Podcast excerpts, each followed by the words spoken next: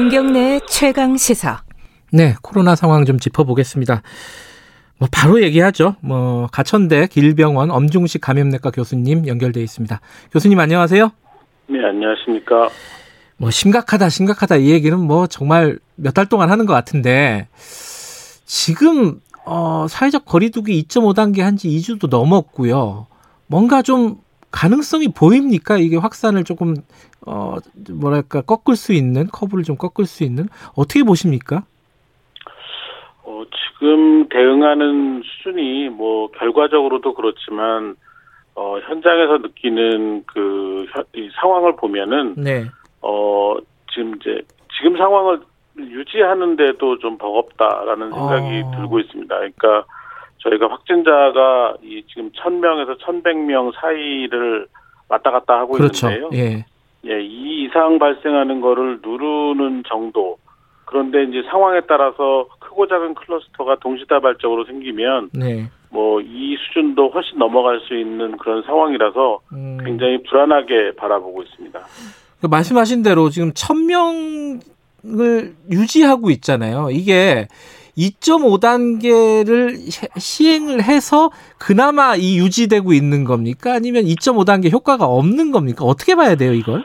어, 실제로는 그 부분적인 효과는 있을 수는 있는데 전체 유행을 꺾는데 음. 어, 2.5단계가 기여는 못하고 있는 것 같습니다. 일부 전문가들은 지금이 정체되어 있는 것처럼 보이지만 이 과정이 어, 지역사회 보다 광범위하게 환자 이 확, 바이러스가 전파되고 있는 어, 그런 그 어떤 휴지기 같은 그런 상황이라고 판단하는 분도 계십니다. 음.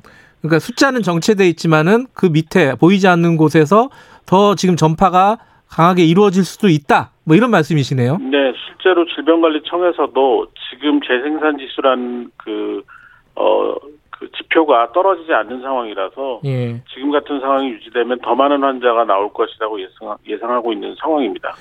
아, 말씀드리기가 좀 무서운데. 자, 그러면은 앞으로 1000명, 지금 1000명, 1100명 요 정도를 유지하고 있는데 이게 한 번 더 폭증을 해서 천 몇백 명, 뭐 2000명 이렇게 갈 가능성도 있다는 말씀이시잖아요.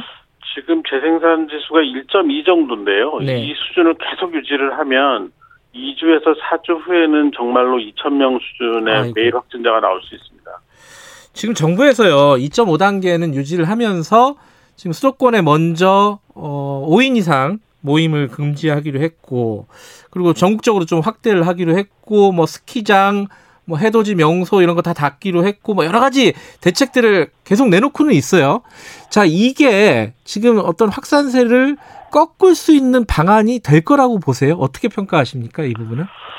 어, 약간 좀그 땜질 처방 같은 느낌이 많이 납니다. 음. 어, 실제로 이제 그 3단계로 올라가야 되는 여러 가지 기준이나 상황이 이미 상당 기간 전에 지났는데 네. 어, 여러 가지 경제적인 영향 때문에 특히 에, 경제적인 영향 때문에 3단계 결정을 못 하고 있는 그런 상황으로 보이는데요. 네. 어, 방역을 주로 그 고민해야 되는 입장에서는 굉장히 답답한 상황이고요. 음. 어, 이제는 3단계를 올려도 쉽게 이 확산세를 꺾기가 어렵고, 뭐, 실제 환자가 줄어도 굉장히 느리게 줄 가능성이 많아서 효과의 의문을 제기하는 그런 분들도 이제 생기기 시작을 한 상황이라서 어, 굉장히 좀 어려움을 느끼고 있습니다. 근데 지금 5인 이상 모임까지 중단한 마당에 3 단계가 올라가면요. 어, 크게 바뀌는 게 뭐예요? 그러니까 결국은 그 지금 가장 중요한 관건이 이동량을 줄이고 예. 그리고 사람들이 모일 수 있는 공간을 뭐 강제적으로 줄여나가는 그런 과정이 필요한데 예. 지금 5인 이상 모임을 뭐 금지한다고 해서 그걸 누가 일일이 모니터링을 할 수 있는 건 아니거든요. 그렇죠. 뭐 숙박시설이나 이런 데도 예약을 절반으로 줄인다고 하더라도 또 다른 그 비어있는 공간을 찾아서 음. 예, 그 풍선 효과처럼 사람들이 빠져나갈 가능성이 굉장히 많습니다. 네. 그런 현상이 계속 반복되다 보면은 어, 어디선가 생긴 클러스터를 계속 꼬리를 쫓아가는 것밖에는 되지 않습니다. 결국 음. 유행을 어, 선제적으로 어, 꺾을 수 있는 그런 계기를 마련하기 굉장히 어려운 거죠. 음. 그러면은 지금 뭐 영국이나 이런 데서 취하고 있는 사실상 좀 봉쇄 상황 있잖아요. 그런 것까지 갈 수도 있는 건가요? 우리나라도 이거는 조금 뭐랄까 너뭐 청취자 여러분들한테 너무 좀 공포심을 드리는 우려도 있지만은 그래도 걱정이 돼서 좀 여쭤보는 겁니다. 그러니까 이게 이제 확진자 수가 나오는 양상이나 그 재생산 지수 그리고 지역사회 전파 양상을 보면 아직 우리는 그런 고민을 할 정도는 아닙니다. 음, 그런데 네. 지금 이 상태에서 만약에 다시 확진자 수가 어, 증가하기 시작한다면 네. 그래서 매일 2, 3천 명 이상의 확진자가 나오게 되면 의료 체계가 더 이상은 감당을 할 수가 없습니다. 음흠. 결국은 어, 코로나19 확진자뿐만이 아니라 다른 네. 질환의 중환자들도 사망하는 사례들이 생길 수 있기 때문에 네. 이제 그런 상황이 되고 어 그 확진자가 그렇게 많이 늘어나게 되면 이제 역학조사가 완전히 어 환자들을 쫓아갈 수 없는 그런 상황이 되기 때문에 이제 그렇게 되면은 그런 봉쇄와 같은 상황을 고려를 해볼 수도 있는 그런 그 제일 안 좋은 상황이 생길 수가 있습니다. 근데 이제 3단계로 이미 올렸어야 되는 거 아니냐. 뭐 방역 전문가들 중에 일부는 그렇게 말씀들을 하시고 엄직식 교수님도 지금 3단계를 올려야 된다고 이미 말씀을 하신 적이 있잖아요. 그죠? 뭐 이미 한 달 전에 올렸어야 됐다고 생각을 합니다. 음.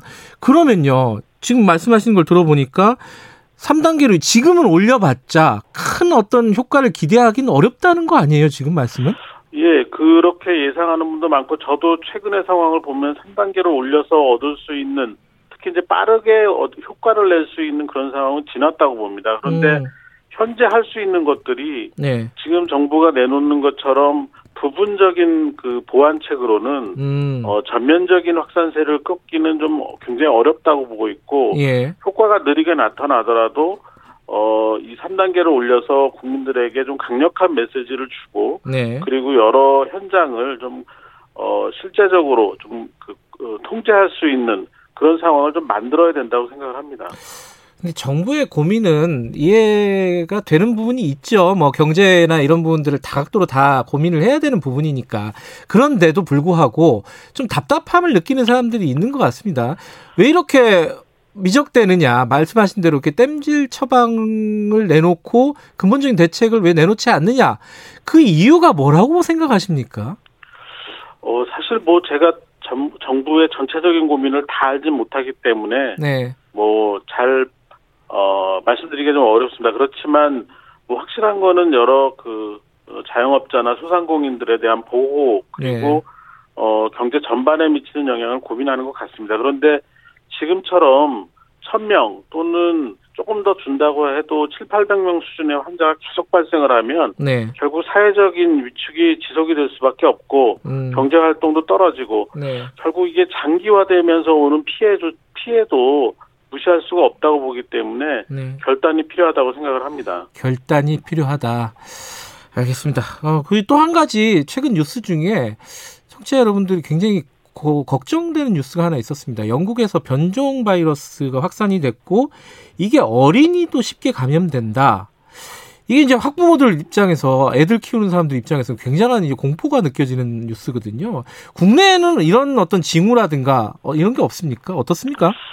그 지금 그 진단되는 환자들로부터 얻은 바이러스를 계속해서 유전자 서열 분석이나 이런 것들을 하고 있습니다. 그래서 네. 변이 여부를 계속 확인을 하고 있는데 아직까지 어, 보고된 바에 의하면은 어, 이 영국에서 유행하는 변이주 변이 바이러스는 우리나라에선 발견이 되지 않고 네. 음. 있는 걸로 알고 있습니다. 근데 네.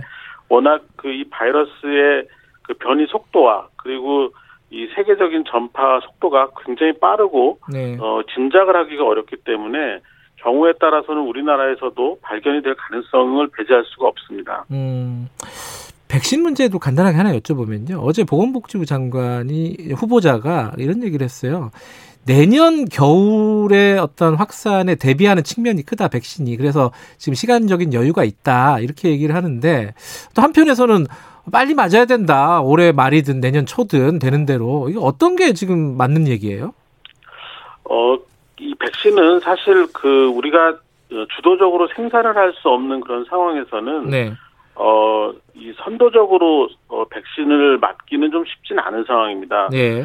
어, 그리고 지금 준비 과정이나 이런 데서도 일부 문제점이 보이고 있고요. 네. 어, 어쨌든 지금 상황에서는 그 도입이 가능한 백신을 빨리 도입을 해서 네. 특히 고위험군 위주로 접종을 시작을 하는 것이 맞다고 생각을 합니다. 그렇지만 코로나19의 그 유행 양상을 보면 저희가 백신을 어 일정 수준 이상 유행을 통제할 수 있는 수준 이상으로 어 국민들에게 접종을 하더라도 이 백신에 의한 효과가 얼마나 갈지 모르는 상황에서는 네. 어이 추가적인 그 백신 개발 생산의 어떤 음. 인프라를 갖추는 것이 무엇보다도 중요하기 때문에 네. 동시에 진행을 하는 것이 맞다고 음. 생각합니다. 알겠습니다. 오늘은 여기까지 드릴게요. 고맙습니다. 예, 감사합니다. 엄중식 어, 가천 길병원 감염내과 교수님이었습니다. 어, 결단이 필요한 상황이다는 말씀이셨습니다.